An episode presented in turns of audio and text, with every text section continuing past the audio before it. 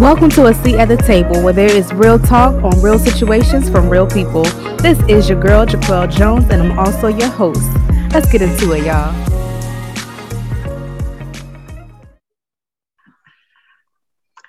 Hello, hello, hello, and welcome to a seat at the table. Welcome back to the table, Calandra Coleman and D. Riddick. Y'all say hello to the good people out there. What up? Hello, hello. How y'all doing? I tell you, it is an interesting day in the neighborhood. And when I say the neighborhood, I mean this country that we are talking about. And today we're going to focus on news, media, and murder. How about that for a tagline? Interesting. and murder. Because that's what we're dealing with, right? That's what it is. Sound like a game. Where black people song. getting murdered. Yes. Mm-hmm.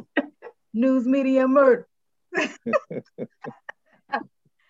And as much as we, you know, it's, it's one thing to come on and try to bring some light to the situation. There, there's no light at all. We are living in a dark place when it comes down to the regard, um, just basic human regard there to our people and to be put it on a focus. It ain't even just black men. It's it's all of us. Honey, had your kids, had your wives. We got 13 year olds, 13 women just standing in their own house. Like it's it's happening. So I want to go ahead and get right into it.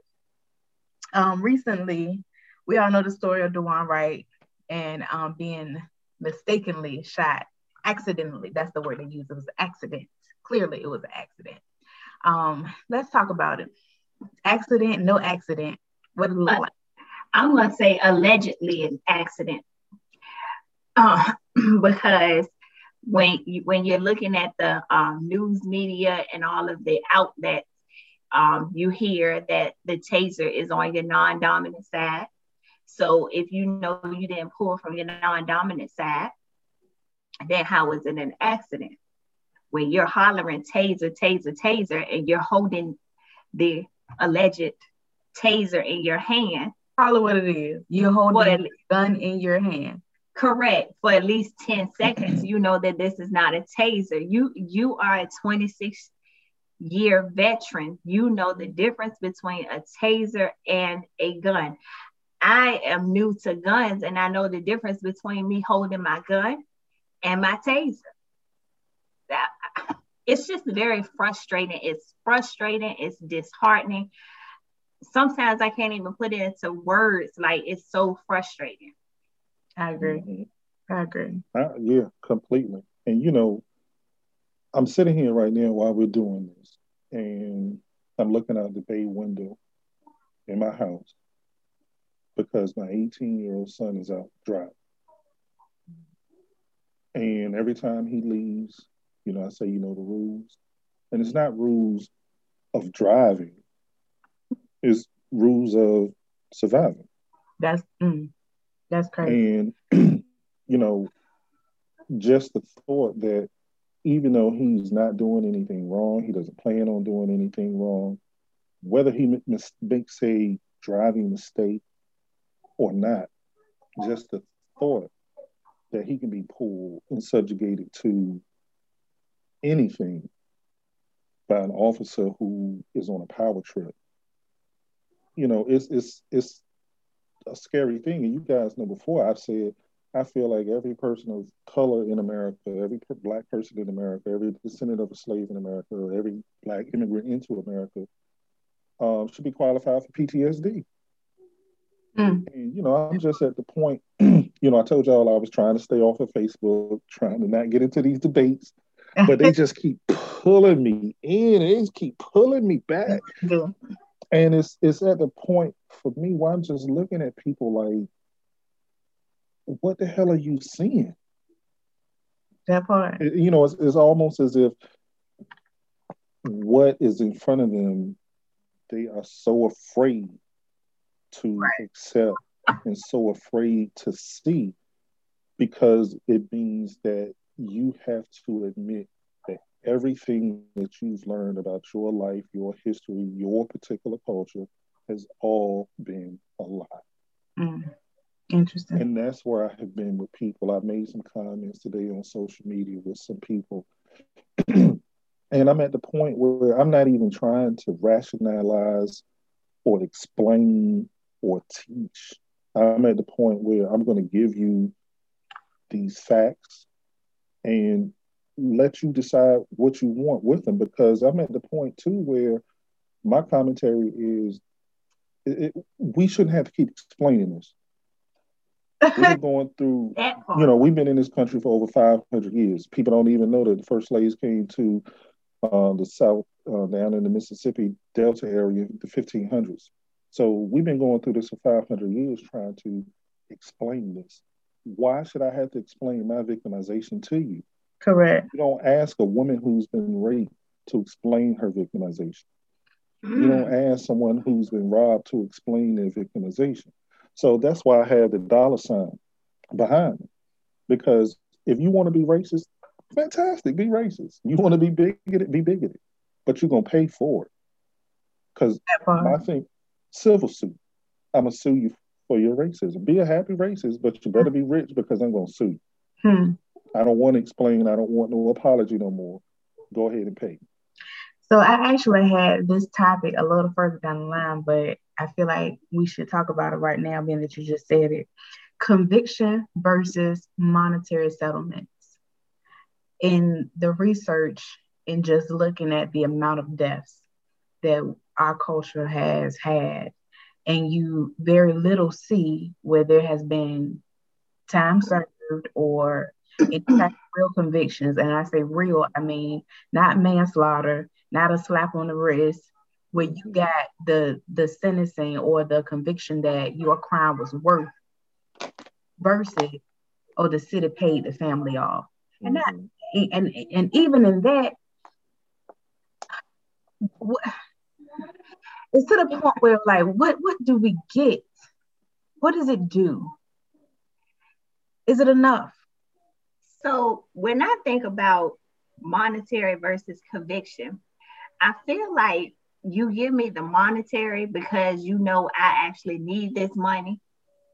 And you possibly know that you are actually guilty, even though um, the pattern we go through the the process of going to court and going through trials and everything, and it's not favorable for black and brown people. It is again frustrating to say the least. Um, I think you know that you're guilty. And and with that, like even with the George Floyd situation, y'all settled with him and y'all know that, that man was wrong. Right is right and wrong is wrong. Paying me off, yes. Right, right and wrong, wrong in our society. I feel like we we have they've negated and like created their own system. So I don't believe in the right and right is wrong is wrong. I don't think it applies to black people. To we are the victims to to white racism, to racism, white supremacy. I don't think privilege, all of that type of fairness that is regulated um, judicially when it comes down to black people being the victims of crimes. I agree with you, sis. Now, when we are considered the suspect or criminal, oh, you can throw us under the jail and forget we there, baby. Mm-hmm. You're absolutely correct. And I do, I do agree with. Welcome, with I forgot to welcome you in. Welcome, uh-huh. welcome, Tisha. She is at the table, and Tisha has a um an actual um an invested place at the table today because she sat on both sides of the spectrum. She has um a lot of it, to over twenty years of experience in law enforcement, um and seeing it from that perspective as well. And so, Tisha, I think we definitely want to hear what you got to say on today. well, I, I, agreeing with CC on this point. Um, when you're talking about monetary and conviction, from my opinion, I believe it should be both.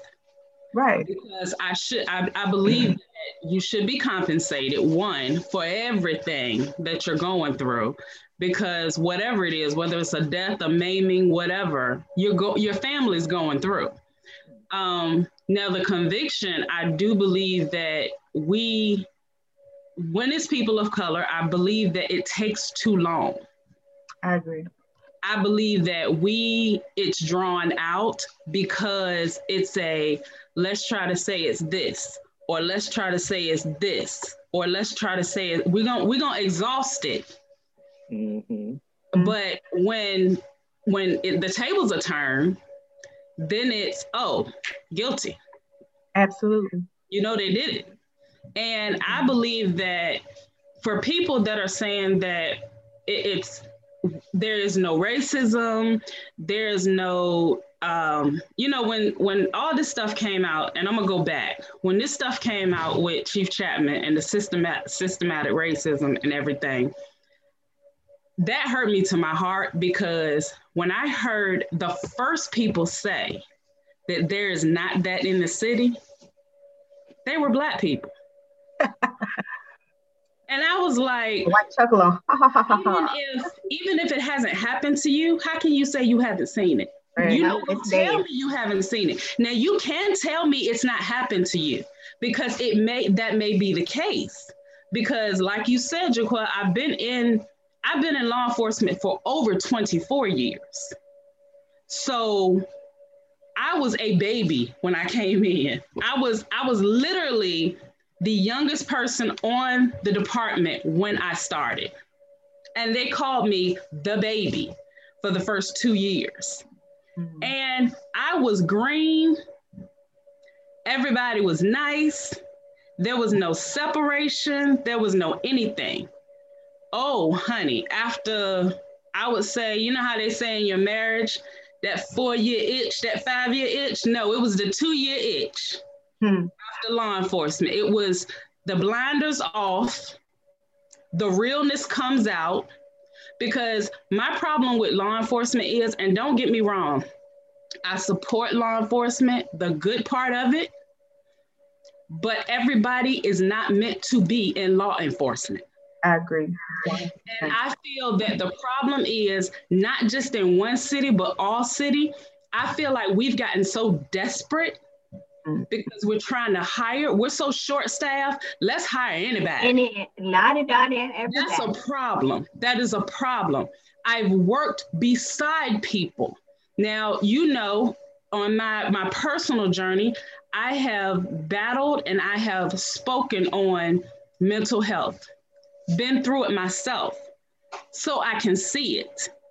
And when you see people you work with that you know going through and nobody's acknowledging it, it's a problem. Because if you manage these people, you should see this. If you can't see it, you don't need to be managing anybody. Mm-hmm. And a lot of this is not stuff that you have to take a test to see it, or you know how in your all of you in your personal family, you know how if you have a, a niece or a nephew and you know something's wrong, you don't have to be a doctor to tell something is wrong. It doesn't mean you know what's wrong. You just know that there's a problem. So I feel like the issue is in all of these departments, people are going, you know what, they're doing their job. They're doing their job. So I'm not gonna, I'm not gonna say nothing. I'm not gonna rock the boat. I'm not gonna put them on leave. I'm not gonna fire them.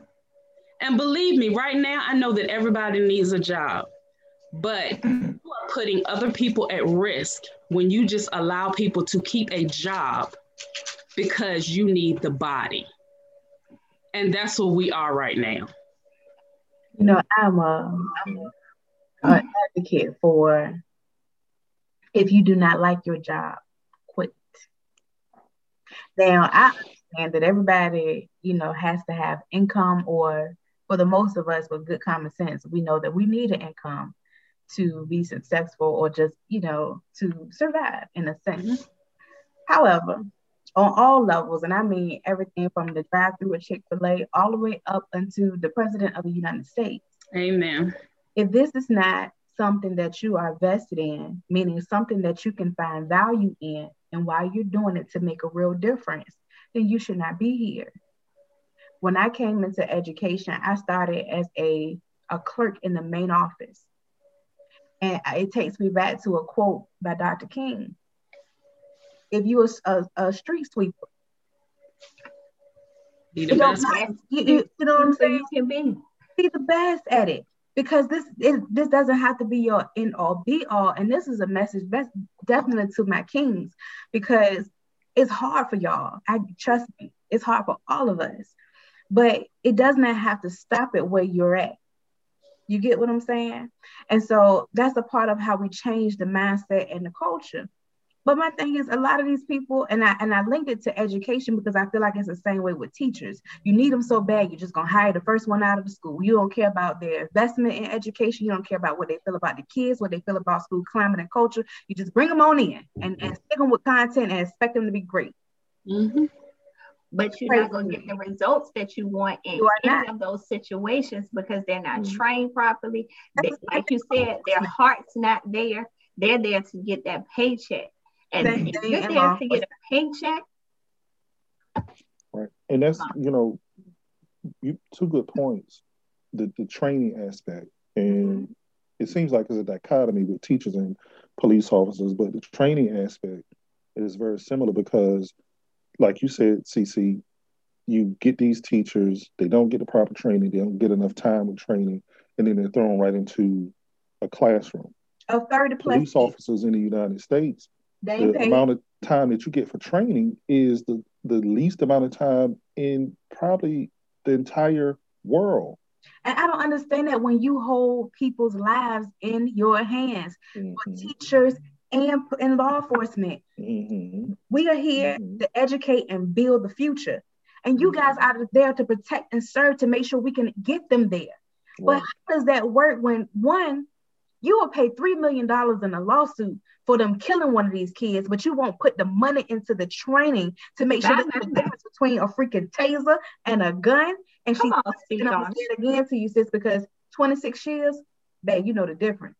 Mm-hmm. And for you to stand there with that gun in your hand, when you stood there yelling, taser, taser, you can't feel baby, you shouldn't be in law enforcement. If and, and you move your um, coworker out of the way. But let me say this. Let me say this to, and like you said, Jaquel, I've seen both sides, and I know both sides. Mm-hmm. And I'm gonna, I'm gonna say this. I'm gonna come from you. You know, I'm your devil's advocate. Come on. So let me let me come from you, come to you from mental health and law enforcement. One, and I'm not giving her an excuse. Let me start by saying this. We don't know what her day was like. How many times have you throughout your day been like, I'm gonna do this, I'm gonna do this, I'm gonna do this? You do something and you know you're doing that, but that's not what you're doing. If you're having an off day, there's, and I said this to one of my supervisors when I was in the department. I said to him, I said, you know what? We should just have a mental health day where if I call you and I say, I'm not feeling it today, I don't have to get a doctor's note. I don't have to get a what's wrong. It could be I'm not there. She could have not been there that day. And you know what she should have done? She needed to be home. Called but to say that. Right. So now that's no excuse for you. And see, this is what this is the problem that we're getting to after the fact, we're throwing all these excuses for people. Oh, well, maybe she she didn't know the difference. Maybe she had a bad day. Uh-uh. Her excuse for having a bad day should have been before she got on the street. That part. Now is not the time to be saying, I had a bad day that day. Now not the time to be saying, I forgot which one or I made a mistake. Because I tell you what, if I walked out of here right now and I accidentally shot somebody and I said, mm, it was a mistake, I'm going to jail. You will have a consequence for jail. That. You understand me? No You're to jail. no I don't care how many They would have me arraigned tomorrow, and tomorrow, do you understand me? No oops. Mm-hmm. After somebody's life is gone. That, that, that's what I'm saying. Like like you can have a bad day, you can have all of that. But I think our problem is the reason why we're out in the streets protesting and, and tearing stuff up is because we're not telling you not to do whatever to protect yourself because obviously they're afraid, we're afraid too. But treat us if you're but if I were you afraid of in that moment. What was she afraid of? You had the, the, the situation. Now, mind you, I have never been in law enforcement. Let's put that out there. However, and I thank God for the body cams. What exactly were you afraid of? And if you take it, you know, all the way to it, he wasn't even driving the car at the moment, so he wasn't charging you with his bodily force. He wasn't charging you with the vehicular force. He wasn't doing anything in that moment except for trying to get away, which is illegal at the time because if I'm not mistaken, I think it was said that he had a warrant. But even with that, what type of force was he bringing towards you that you would have to negate the two officers that you have with you and auto- automatically pull for a taser? You're right. um, with you because now I, I, I haven't worked in law enforcement. I had some family who's worked, you know, local law enforcement, even up to federal law enforcement. My career has my career started in Portsmouth at the Pines Residential Treatment Center, mm-hmm. and that was in '96. Mm-hmm. So the protocols were a whole lot different back in 96. Very much so. You know, it was completely different. And I think due to my mother being a teacher, due to the way that my father was with, you know, my friends and my family members, because, you know, I grew up right in between Washington Park and Southside Gardens. So okay. I was not immune. Yeah, don't let me, uh, we represent it. Go ahead. Go ahead. Mm-hmm. Yeah, you know, SSG. But I was not immune to any of the things that went on in those communities, in those two different housing projects. Mm-hmm. But I think the way that I saw my mother and my father negotiate and navigate how they trained me and my brother and my sister and raised us into and how they accepted my friends and dealt with my friends who were in the streets. And I got some friends who were in the streets, S K R E E T S. So when I got to the Pines, I knew that some of the things I saw were not right. I knew that some of the things I saw were too extreme. Now, there were times when you had we had maybe an individual who you had to talk to or deal with in a different manner at some point but it wasn't something that was consistently done across the board. And when mm-hmm. you did when i when it occurred if i was charged staff i made sure that we understood we went back to this kid and talked to this kid and developed an understanding with this student this kid of what just happened Mm-hmm. So I think sometimes the training is, and, and, I'm speaking from an outside view, but it appears that the training is that um, you're going to be in control of this situation the way that we tell you to be in control of the situation. And as an officer, if anything looks like it's outside of that particular control, then it's out of control. If I talk back, it's out of control. If a person looks at you a certain way, that's out of your control. And appears that these particular officers are afraid that their control, once it's that like small loss of control happens, then everything is completely over. Now I've got to go to the extreme amount of control to get back that control. And you know, dead. Let me, but let me say this on training. Now, I can say because I've I've been in training with some of them mm-hmm. that I can honestly say that the way the way our training was, the way officer, and I'll speak for what I know that the officers go through because mm-hmm. civilians go through different than they do. But the training that they receive is across the board the same. But let me tell you what's the difference. All four of us are up here but if I were to put a class on right now, every last one of y'all are gonna take it a different way because of your personality. Like I said, I've worked there 20, I was there 23 years. I've seen almost every personality. So I've seen when I first got there, the, the guys who were senior, about to retire, when I was about to leave, training those that are coming in and the training has changed. So these younger ones are coming in going through training right now. But when they're released from their training, they go to the training officer who has been trained like 10, 12 years ago. Mm. So I don't care what you learned here. Once I get you as a senior officer on the street, you're going to do what I tell you to do. Mm-hmm. You see what I'm saying? Mm-hmm. What you mm-hmm. learned in training in the class may be protocol. But when I get you as a senior officer, that ain't the way I do it no more. You get what I'm saying? Almost like um training day. Exactly. When you think about training day, right. But it's almost like that. And when you're coming in young and green, and you got a senior officer saying, How you gonna do this? You want to be accepted by who's already been here. You want to be because you're not worried about being accepted on the street. Right. These your brothers now.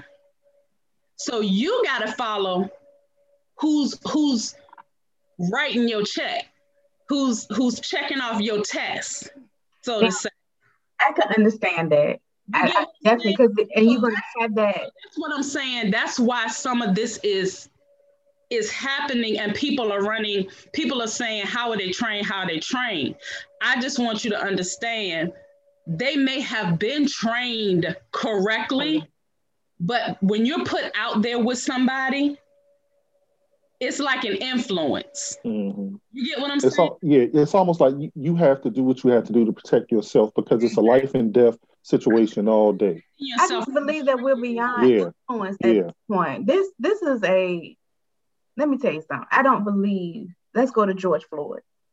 There wasn't an influence that said keep your your knee on this man's neck oh, for this amount of time. That wasn't an influence. That was a that was in here. That was a cocky. That was that was in there, and yeah. then the bystanders. If you didn't have enough courage to say something to him and tell him, or help enough, push him off. Because if you're on your knees, you can push him off. Like if you're standing back, you could see when the life was leaving that man. Like all it's oh. like our systems, our, our our systems as a whole is lost. Huh? What was the um what was his name? Tan, the the um the guy, the officer that was standing. You know who I'm talking about? I know the mm-hmm. face. I, I can't picture okay. him. This is what I'm talking about as far as influence like you just said, CC, he was standing there. If you looked at the tape, he kept looking back. So he was checking. All he you had to well enough. No, all he had to do was say, "You need to get off him."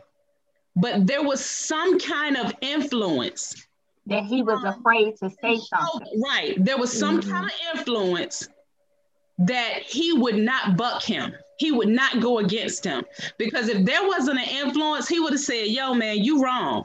Get off him. Because if you looked at the trial, they had a sergeant or lieutenant or somebody from the detective unit that said, No, that not how we train. It was too excessive.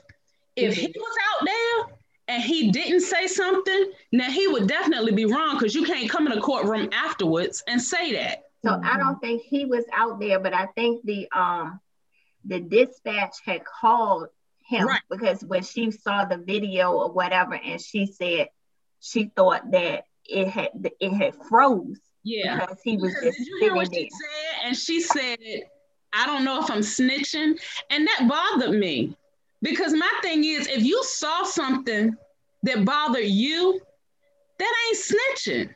Mm-hmm. It's not.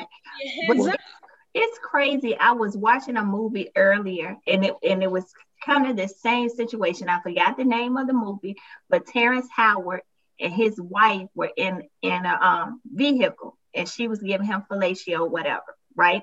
So the cops pulled him. crash. Mm-hmm. Yes, so you know what I'm talking about. And that young officer, he felt something was wrong. He didn't say anything to the dude that was pretty much training him, but he went to the superior the superior tells him, Well, I was the one that brought him through. So that would mean that I was the one that, so he basically was telling him, No, you can't say anything because that's going to come back on me that I didn't catch this. But something has to give because we cannot keep having these, right. whatever your cause, and innocent black and brown people dying and nothing is said or they don't have any consequences. And my thing is, and I think it's all of us saying, I I'm not saying that you're not supposed to give me consequences as a black woman, but if this white woman over here does the same thing that I do, give her the same consequences too. You can't say we're equal under the law if we're not equal under the law, and you can't keep pushing people and pushing people and think they're not going to do anything. They're going to get fed up. So don't think this don't matter. We do matter. It at the end of the day, we we are loved by somebody. We are somebody's brothers, sisters, um, parents, loved one. We matter, and y'all can't just keep killing us for no reason. And then you, like you said, we're making up excuses. Well, he was having a bad day. If I'm having a bad day and I go out and shoot you, you're gonna put me in the jail. Yep. If I had a traumatic childhood experience and I go out and kill somebody, you're going to put me under the jail. So if you're not, if you're going to put me under the jail, put little um Jake under the jail too. Right. That's all we're saying. We want it equal. That blue wall of silence. right. And it's and it's crazy, you know, I think the the best um response to how do you deal with these type of police officers um, I heard came from Dick Gregory. And you know, Dick Gregory started as a comedian, but Dick Gregory was banned and blackballed because Dick Gregory became a hardcore activist for mm-hmm. black people. And he said, you know, um, policing is a hard job. We we know that it's not a job that I would want to do. Uh, you know, anybody who's a police officer, I can understand, you know, them saying, I'm coming home to my family. That's first and foremost. I get it. I get it. But Dick Gregory's thing was because the job is so hard, give the police officers all the incentives that you can. Give them housing vouchers, give them uh, more pay, better insurance, better retirement, give them an opportunity to allow their kids to go to school, um, give them everything that you can. Give them more training, have them licensed, give them all of that to entice them to come to this profession, to take care of them while they're in this profession. Because what's going to happen, those who don't need to be cops will end up hating black and brown people more than they love their family. Because if you're willing to give up all of that for your family, then you don't deserve to be a cop at all. And thus, that's to me, it's almost like, you know, um, uh, drawing in. It's, it's the opposite of a hunt. It's a hunt in a sense, because I'm gonna draw in every cop, but I'm gonna catch the bad ones this way. Mm-hmm. And if you get your license, just like teaching in education, we know if, if your license is suspended or you violate something um, in regards to your licensure as a teacher, I can't. You can't leave Portsmouth and go get a job in Chesapeake as a teacher. And that's another big part of the problem is that if you do something that's wrong, then there's no way for you to stop doing that wrong because you continue to go. If anybody's going to hire a police officer, and not just a police officer, anybody, I don't care if it's a cashier at Food Lion. If you're going to hire someone who's violated codes of ethics, then you're just as bad as the person who violated the codes of ethics. And those departments need to be held accountable. You know, I, I try not to get on Facebook and get into it with people today, but I had to respond. I told you they keep pulling me in. But someone made a post about, uh, you know, it's it's horrible when good cops feel like they need to quit their jobs. I said, you're absolutely right. It is. So instead of saying that you don't want the fraternal order of police to be transparent, I said I did the opposite. What are you doing to protect the good cops and speak up for the good cops? ask for more pay for good cops. You know, ask for community policing so that the people will know who the good cops are. Ask the FOP, the Fraternal Order of Police, to be more transparent with what they do. Let people see that. Ask for a citizens review board so you can protect the good cops. And I think that's part of the issue when we're talking. And I'm gonna just be, you know, me, I, I'm just shoot straight when we're talking about this issue with black and brown people versus white people. Now, statistically, White people are um, uh, probably, you know, in situations with police officers more than black. That's only because y'all are more in the population. The problem is the frequency that black people have negative encounters with the police. It's way more than the negative encounters that white people have, and they don't understand that. Now, you telling me all you have to do is comply. People do that. There was a young man who was a lawyer um, in law school. His father's a lawyer, a young black guy. He's driving home. He's got a U-Haul truck. The police officer took it under his discretion to decide that he thought this man was drunk by the way he was driving. Man gets out of the U-Haul truck. The officer questions him, "Why are you so nervous?" He said, "Well, because I'm standing here with a cop and I don't know why. You pulled me over and I don't understand why." Well, no, I think something's going on. He takes this man. This man calls his father on the phone. Oh, you need to call your daddy. This is a grown man you're talking to. His father is a lawyer. This man is in law school. He handcuffs him, searches him, puts him in the back of the car. They search his U-Haul truck for two and a half hours and find absolutely nothing. So they don't understand that even if I comply, you know, I'm still um, under this scrutiny that no matter what I do, even if I'm just driving, like I said, my son is driving right now. I continue to look out this window.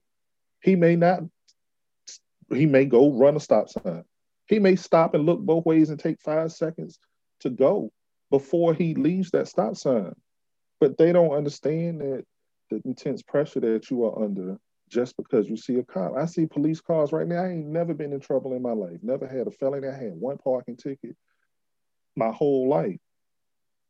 Just one. when I see a police car, I automatically tense up. I automatically get this feeling that, damn, I could be next. And people don't understand that, you know. And if I'm feeling that way, there's a reason and rationale behind that and you can't keep pushing that under the rug. So I, I just think, you know, when I said pay, pay me for your racism, I think collectively, if black people decide that we're going to file these civil suits, hell, they got OJ. OJ was innocent, and they went back and did that civil suit, and OJ paid. I think collectively, if we do that, then the courts are going to be tired up. The courts are going to get tired of it somebody's going to get a huge settlement because hopefully some judge or jury somewhere is going to say this is enough. And that's going to be it because a lot of this racism is tied to economics anyway. So it's um, ironic that you said that because even working in the department mm-hmm. is weird because I get that way. Mm-hmm. And I've gotten that way the whole time, even working there. And most of the time, if they pull me, I know who they are. Right but people have a misconception. Oh, you know, you you work with them, so you good to go. Not necessarily. Right. I mean, and I've never. That's something I've never even considered. You know, because I have had situations. For instance, I was going. I had an interview. It was years ago. I had an interview going to Richmond, and I was lost and I know I look crazy and confused on the interstate. And I was probably swerving trying to look at my GPS or whatever. And I got pulled by a state trooper. I was not the least bit nervous. When he came up to the car, he said, You were swerving. Are you okay? He was not disrespectful. He was not aggressive.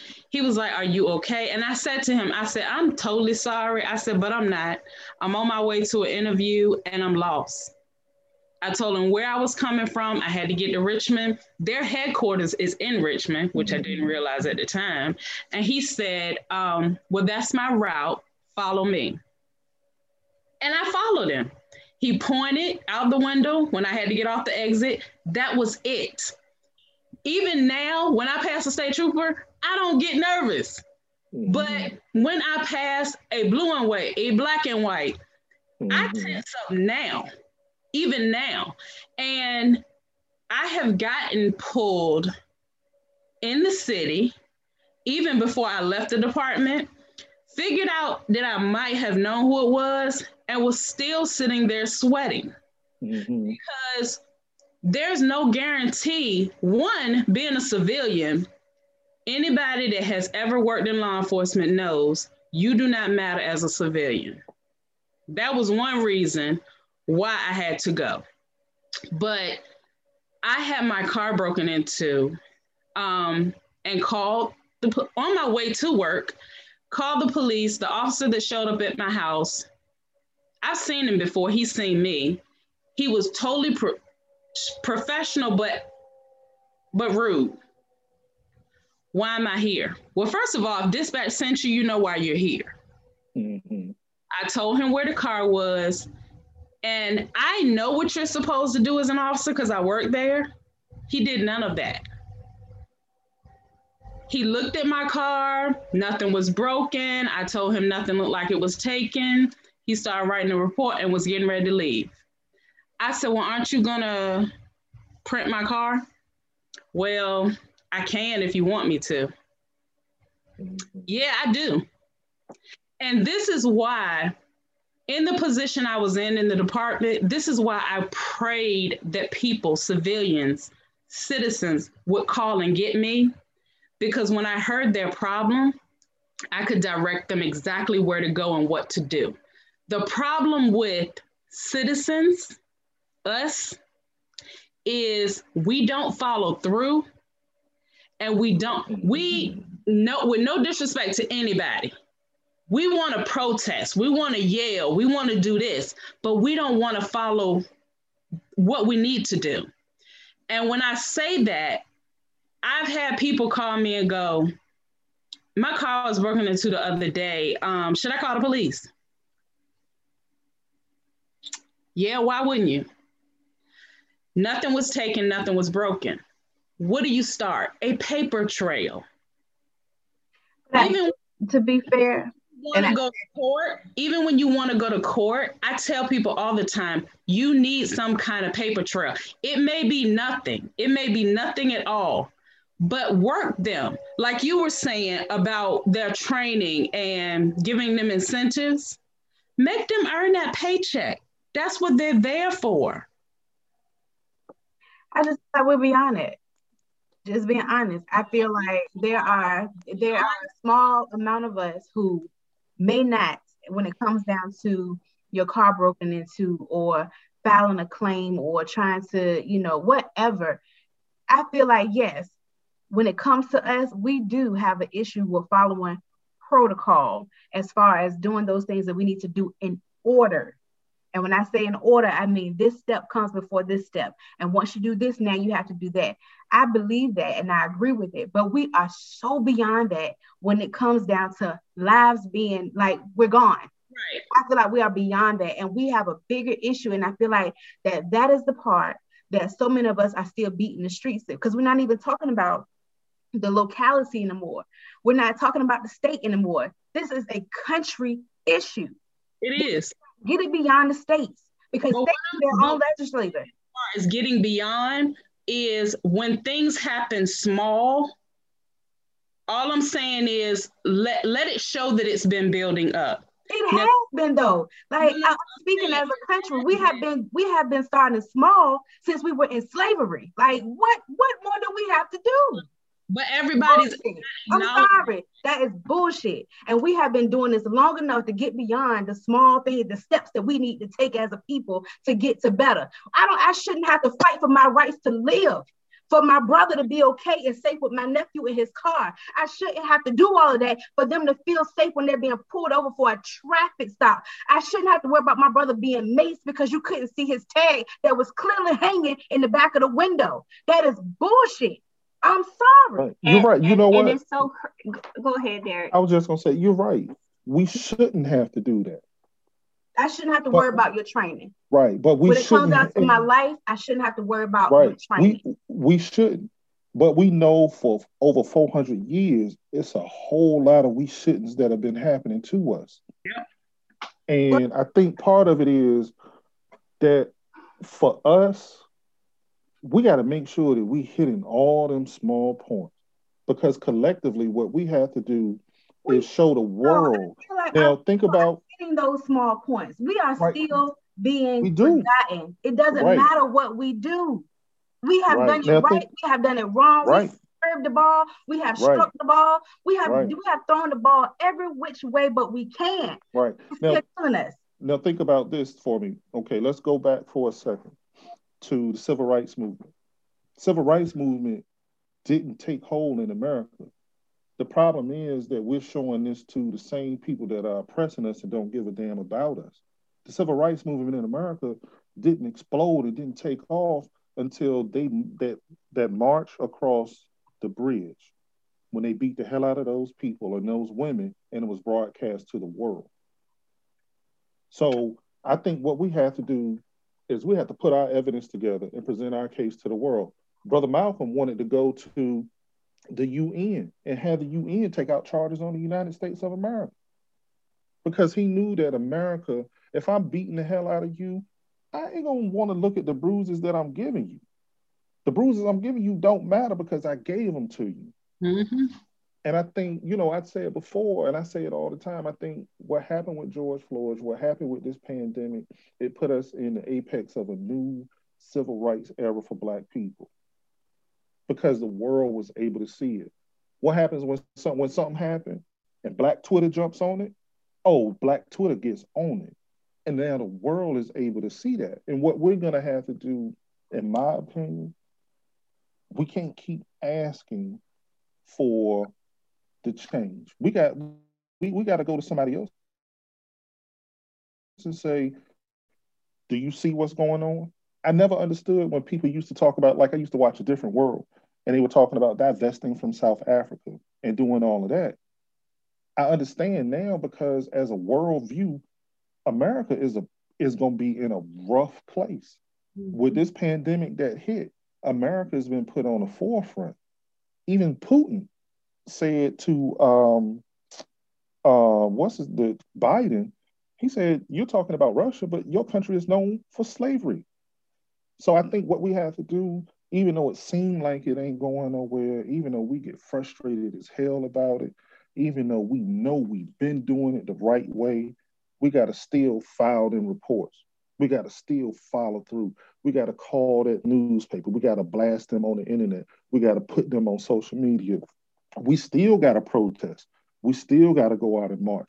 We got to do all those things, in my opinion, collectively. Mm-hmm. Because if I don't have this evidence to say this is what the hell you've been doing, all I'm doing is sitting up here protesting, marching, and making noise to some people.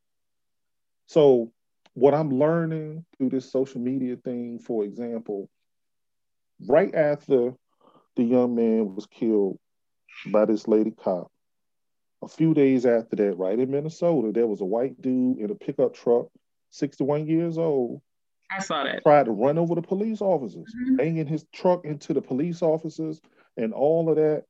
Police officer standing on the side of his truck.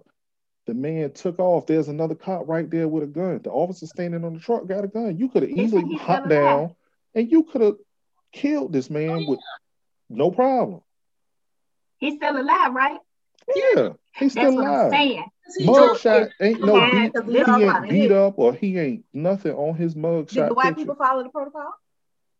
Huh? They, they, so I guess it was a difference between white people following protocol and us following protocol because they follow protocol. Their people live through the incidents. Oh yeah. We follow the protocol. We put it on social media. We file the papers. We go global. We have all these activists in place. We follow all the protocols. We're still dying. I agree. And that's but I think, I think what that's what's do, so frustrating. Right. And we still have to follow our protocols, yep. even though we we know we're still dying. We know it's not changing because at some point we got to say, look, we put it, it's right here. We put it all out in front of you. What more do you want? Something tangible. Something tangible. Right. And right. that's that and that's what and I know Jaquel is it's frustrating because you it's funny because you sound just like Eric when I was talking to him the other day because he said something. Oh, he was doing a, a doctor's bill. And I handle most of the bills. They come out bill pay. You know how some people do. And I do that for a trail. Mm. He called right over the phone, gave him the credit card. And I was like, Did you get a receipt? Did you get the number? You know, the number that they give you? He was like, No, nah, I just paid it. It's paid off. We, said, we need a confirmation though. Right. So I said, if somebody called tomorrow and say you didn't do that, mm-hmm. what would you have to give them? He was like, oh, it's on my credit card. So it'll show up. It does not matter. Protocol, and I get it. And I told him, I said, I know that it's frustrating to go through all these steps, but I do what I do because he had a bill for going through the tunnel. $5,000 came here. I know goodness well we ain't gone through the tunnel $5,000 worth. I checked, I printed it out, I looked at every time. There were like two o'clock in the morning, three o'clock. We're asleep. I highlighted, I forwarded it, that email, and I told him protocol. The man called me. He said, send me a letter stating all he needed was a letter stating with both of our signatures stating that it was not us. That's all we needed. But because I sent him that, it was a little bit of protocol.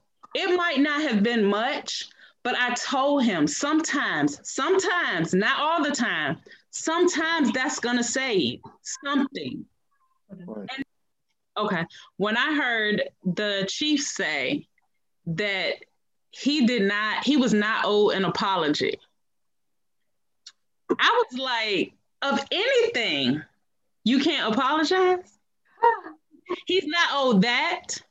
Now you just, you just on one hand you just said that your officers did not do what they should have done, but he does not get an apology. Mm-hmm. So you admitted on one hand that they did not do what they were supposed to do, but I'm not going to apologize for that. How does that work? So from uh, from the perspective of following I, uh, it's hard for me because it's like I feel like on so many levels we do, and ensuring that we continue to make the change because again, I, I agree with you that change has to start from the bottom up when it comes down to our country and how our systems and judicially how things are built because they're not built to really protect every person. Although we have all of these amendments that say that. You get what I'm saying? Every state has its own legislator. So I'm with you. And I encourage everybody to continue to do your part because everybody's part is not going to be social media. Your part might be filling out the paperwork. So yes, and don't and I hope I did not make anybody believe that I'm not that I'm telling you not to follow the paperwork or the protocol it's just frustrating because I feel like on so many levels and so many times, how long do we have to continue the protocol? Because they don't follow the protocol. Right. Then right. even and I, I'm I'm gonna go back and switch out. Was your protocol the gun? Oh, I forgot. You you thought it was your taser. Moving on. I ain't gonna say it no more. But, you're right. but you know, and let, and let right. me let me say this to you, Jaquel, because you said this earlier, and that's what I wanted to respond to you. When you said, it. we, how long do we have to do it if they don't do it? It's almost like, not being funny, but it's almost like we tell our kids, just because Johnny don't do it, does that mean you're not supposed to do it?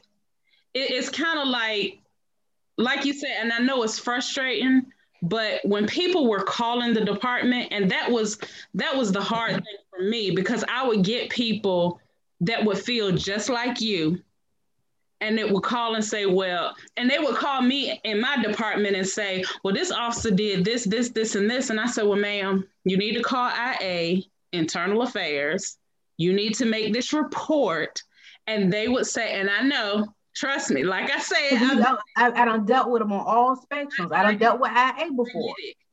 And I would tell her, you need to call internal affairs, and I would get just what you're saying. They ain't gonna do nothing. Okay, they may not, but you did your due diligence. And that's all I'm saying. Even if nothing's done, you can say, I did this. And and I know that might be frustrating because you're saying, well, why am I going to do this if they ain't going to do nothing? Because there may be the off chance. And I'm going to tell you why. Looking for a different route. And, uh, and my thing is, and not to, and I don't want anyone to think of this as creating another protest or going to burn down a building because I don't believe that's the answer either. But I think it goes along with with some of the things that Derek said is what is what is going to be our system in dealing with these things now? Because the way that we've been dealing with them has not worked. So mm-hmm. imagine i'm not saying break any laws. I'm not saying go and beat somebody. I'm not saying go pull out your your weapon and say it was a bb gun. I'm not saying do any of that. I'm saying create another system. And the system has to work for us I'm not, I'm, I'm through with it working for all because all is not encompassing Black people. We need a system that works for us. How do we get to that? When do those conversations start to happen? Imagine, I watched a news clipping. Um, it was from Minnesota, the NAACP president of that um the city, um, um when the situation happened. I watched that news clip and she spoke so eloquently in trying to explain to them why we need this type of system or, or trying to get them to understand because when you sit at your new newscaster desk and say, well, why did you make that statement? What?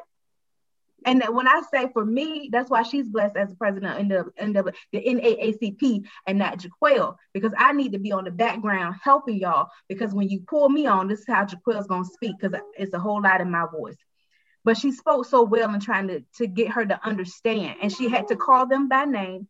Wait a minute. She had to call them by name. And that's what I plan to do before we leave off of here. This is why. And, and it ain't because they didn't follow the protocol. It wasn't because they were breaking the law. Some of these people are standing in the living room of their own homes. They're in their own vehicles. They're not committing crimes, but they're still being killed. So I'm just sleeping in their bed and the system, our system is not working for Black people. Mm-hmm. We need a system. We need something. And, and, this, and I, is not, this, is not, on a, a, city level. It's not on a local level. This is something beyond us. We need an act of God because something is we we we, we coming out of here. And I don't want to go biblical, but it's happening. You understand what I'm saying? Mm-hmm. And I think you know you made a good point that we need something beyond this system. And like you said, everybody has a part that they got to play mm-hmm. in making this new system. And like you said, some people it's going to have to be filing that paperwork. And one of the reasons that is so important is because now I'm going to catch you violating your protocol. Because your protocol said it should be this, but the paperwork I have says it, you did something completely different. And I think, like I said, that system is not something that we have to show to America in a sense. Because on and y'all know I love history. Y'all know I talk about it all the time. There's a documentary on HBO called um, Exterminate All the Brutes. Exterminate All the Brutes looks at the world view and world history of colonialism throughout the world the systematic oppression, the systematic things that were done throughout the world by Europeans. That system from then, from the time that we landed on them boats and even before, is still in effect. It is still in effect. The rationale behind what they do is still in effect. For example, my favorite rapper of all time, KRS-One long, long time ago, he had a, a, um, a record an album called Edutainment. And mm-hmm. in that mm. album, he talked about everything. He talked about racism, he talked about socialism, and all of those things. And one of the things that I love that he talked about that makes sense to me now, and so much of what's going on now, he talked about how the overseer of the plantation was the one to enforce the laws of the plantation he was the one to make sure that the slaves feared trying to do anything other than what they were told on that plantation. And his rationale was that an overseer ain't nothing but an officer now. And in some regards, that's how a lot of these officers who are the problem are. And trust and believe me, I know just like anything else, it's more good officers, more great officers than it is the bad officers. The problem is that these bad officers are protected. The problem is that these bad officers are not held to the fire. The good officers, we just found out why the good officers are afraid to speak up because if I'm saying that you you're supposed to have my back and protect my life on these streets because a criminal don't give a damn if he take my life or not. And if I got to worry more about the person riding beside me in a car taking my life than I do a criminal, that's a problem. The problem is that America itself does not, on a broader scale, does not want to take a look in the mirror. I had a debate, a discussion today with somebody about this critical race theory. And I'm like, explain that shit to me. I'm sorry, I didn't mean to say that word. I'm sorry. I said it a few times, Jimmy. Forgive me, Lord. Go ahead. Explain that to me. What is the problem with critical race theory? And there's this woman who, in this one personal group, she always want to post something that is oppositional to anything about uh, cultural understanding. And she said it's against the Bible. It's things in there that are anti-biblical. I said, so you mean like the things that they pointing are pointing out with critical race theory were those things anti-Bible? Were those things anti-Christian? Tell us a little bit about that. Just critical race theory. Critical know. race critical race theory is something that was developed by a black professor that basically examines racism and laws and things, systematic things that mm-hmm. occurred in America that were detrimental to our particular places, black people in America. For example, the wealth gap there's a huge wealth gap in America. It ain't because we broke. Hell, we've been working since we got here. When we got off the boat, we started working. right. We were working for free. So it ain't like we don't want to work, but there were systematic things put in place to stop us from attaining wealth. And it addresses those things. But what it does, it makes people look at all of those things. It points those things out. It brings those things to the forefront and white America does not want to look in that mirror. You know, the exterminate all the brutes pointed out that Henry Ford, we all know who Henry Ford is. Everybody get a Ford. I'm driving a Ford right now. We know he's celebrated in America. Henry Ford, one of the greatest business minds in the history of the country. But did you know that Henry Ford was awarded and recognized by the Nazi Party during Hitler's reign? Wow. Those are the things that America does not want to examine, or does not want to look at, and does not want to come up and bring forth the ugly truth. And those are part of the problems as to why we still are in the position we're in as Black people, because they don't want to examine their own truth. And I can't keep living in fear because you fear that now you got to admit y'all was on some bull. Mm. And, and it's, it's it's crazy that you know, and I, because it's a lot to me. It's it's a lot deeper than just what we see on the surface. And if we don't, you know, pull them to the fight, because I call them to the to the you know front all the time. Come on up here and let's have a conversation about this. Let's talk. But when I talk, I try to give them facts, and they run and they hide. And that's the same thing that's going on with this policing in America right now, is that they want to run and they want to hide. They don't want to look bad. I don't, I, you know, my grandfather said that desegregation was the worst thing that happened to black people. I agree. And I'm looking at it now like, damn, just leave us alone. Yeah. Booker T. Washington, a lot of black people don't like Booker T. Washington, but if you examine and study Booker T. Washington, he said the same thing. Leave us alone. We'll vote for who you want. We don't even have to vote. That was his thing. Just leave us alone. So it's it's a, to me it's a lot that, more that needs to be examined, and it's not on us. It's on them. I, I, I can I can see that. Yes, and it's on them, but um, they need to. We we feel that they need to examine it, but they know they know exactly what was done. Mm-hmm. And I feel like a lot of times you know how your ancestors treated us and we're paying for them treating them bad. Right. You it's almost like and I always say, if we rose up together, then y'all should be afraid. Then right. at that point, you should be very afraid. Right. But right now, we're not even coming together as a people, except for when some type of injustice has happened and you want to riot. That's not changing anything. We need to unite as a people. And it's not even that we're coming to beat the hell out of y'all. We're just going to be at a better place and we will be all right in spite of you all. Mm-hmm. So I, know, I feel like y'all y'all penalizing us for what the hell y'all did to our ancestors. Right, right. And that's why I put this black dollar sign up today because one of the biggest factors in racism is economic.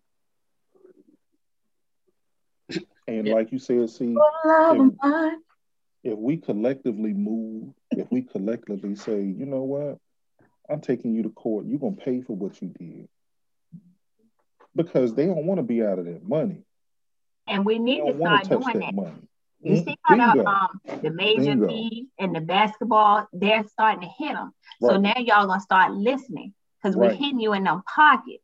Right. Because if you're not gonna listen to me on a level of humanity, that's a problem in itself. Yes. But I'm gonna speak your language. And if you want to talk money, let's talk money. You so can be, like I said, you can that, be racist as hell. Is that getting into the defunding the police? And and in defunding, how does that affect Mm-mm. black communities? To, to me, my understanding of defunding the police is that you're not going to decrease uh, the benefits that a police officer gets. You're not going to decrease their salary. What you're going to do is stop them from being militarized. Militarized meaning that you don't see a tank driving down Effingham Street. The hell we need a tank in Portsmouth for? now I understand you want to protect your officers, but a damn tank? Are you see, this is what the pictures but huh? you know, it's not, not even it's not even a tank riding down the street in oh, Portsmouth. I had to picture it. Like even if we have a tank in Portsmouth, fine. But when are we using it? Right. Bingo. Not when, not when you got 20 protesters on High Street. You need to bring the tank out for that. Right. It's what they, and, and I can say this, it's what they use the money for. Now, right. like you said, defunding the police, when I first heard it, at first I was like, okay, what what exactly are you defunding? You know, mm-hmm. where, where exactly are you talking about taking the money from? Now, if you're talking about defunding all this extra stuff that we don't need, then right. fine. All these trips to Florida for training that we can get here, fine. That's what we need to be defunding. Because when everybody says defund the police, I think people get the mindset of, oh, we don't need a police department. We're not gonna have a police department, and that's not that's true. not it. Right. What you do need to do going back to when we were talking about training and who's being hired, I and I said this before, which of course they don't listen to me, I'm a civilian, but I feel like when people are hired, the training that you get, and I don't know about teachers or how often you have to, to research and how that works, but with police officers, when you're trained in the beginning, all that the the months that you go through training, that's it. You get every like maybe every two years every year you might go to a class here go to a class here. No i used to tell them that same academy you went through i feel like every four to five years you need to go back through the academy because the world has changed in 45 years. So the same thing you were trained then has changed so you need to go back through that whole training again because when you come on the department, most of the people that I've seen come on the department are young, out of high school, I mean, out of college or out of high school. They're young minded, they're gung ho. So they go through training and they're like, oh, I'm ready. Five years in, they're like, mm, this is what it is. Okay, this is how I'm gonna handle it. No, You need to go back through training because this might not be for you, and training might kick your butt so that you're out. You see what I'm saying? That is interesting that they don't have to recertify or anything. That is they recertify, but they don't go back through an academy style certification. They take a class here, a class, you get what I'm saying? A class like that to get certifications, to recertify what they did in the academy. But I feel like if they go, it's almost like going back through boot camp if you go back through that camp, you might feel like, you know what, this ain't for me. But if you don't have to redo what you did when you first got there, you're like, oh, this is a piece of cake. I, I'm a I'm gonna tweak this to the way it can fit me. And that's not good. Now, defunding, yes, if you taking out all these brand new cars, take home. Wow because we do need to defund. I, I get why certain sergeants or certain units have some take home cars because when things happen and people have to come from home, I get that. But everybody don't need a take home car. Mm-hmm. Well, all right, good people. Um, as you see, this is an ongoing conversation, an ongoing situation. Um, we definitely just need to come on and do a part two. Um, and I think um, once this is aired and people begin to see and watch the dialogue, hopefully it will in, invoke some type of discussion beyond the four of us. And maybe we can do something broader on social media to possibly do a live so we can have some live input from um, our audience and those um, who listen to us at the table. Um, before we go, I do want to do two things. I just want to give reference by just calling their names. Um, and if you guys want to chime in on any that I missed, please do so.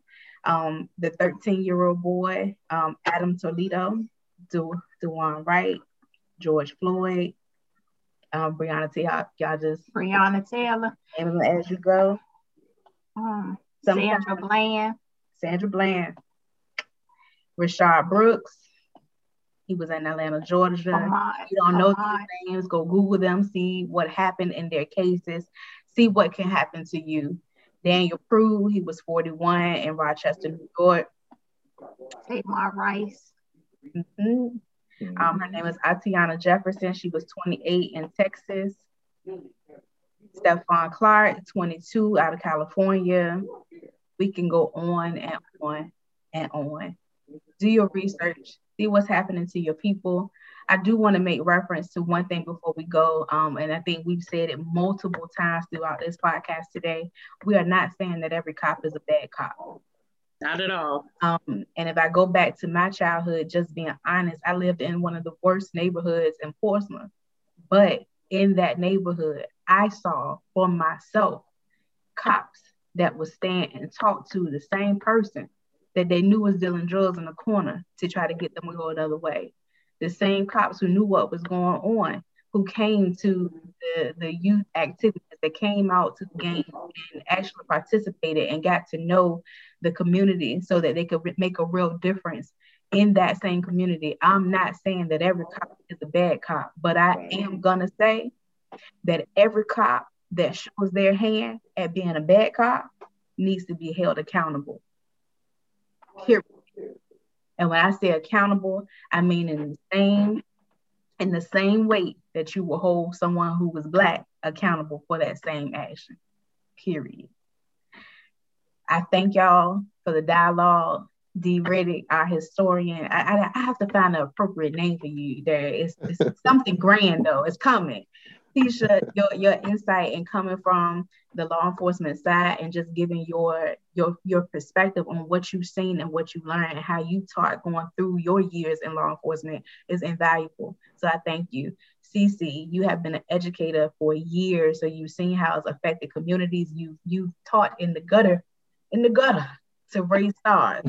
so again, I thank all of y'all, and I, I really think we're gonna have to do a part two because I had to I had to stop the dialogue. We in a over an hour. So well, I just before you go on, you thanking us, I want to thank you for your vision for this. Um, it's a platform, it's necessary. Um, when you say real people talking about real things, um, a lot of times you see the, um, you know, our superstars that have their um, podcast, but I think this, if we can get this out to the masses, this is what D. Riddick is talking about. So then you have people like, oh, they were talking about this. So now it's more people saying, okay, what can we do to fix this? So we're gonna keep on pressing. If I I'll keep coming to the table. I don't, I don't mind. I know that. I don't mind because uh, it's like we're having real conversations and the passion is there. So um, thank you for your vision. Thank you. I appreciate that.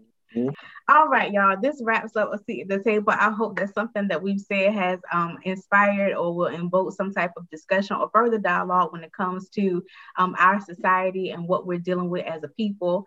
Um, if you want to be at the table, if you want to have a deeper dialogue, please send us the email at fruitfulambition at gmail.com and we will get you at the table. But until then, next time, y'all.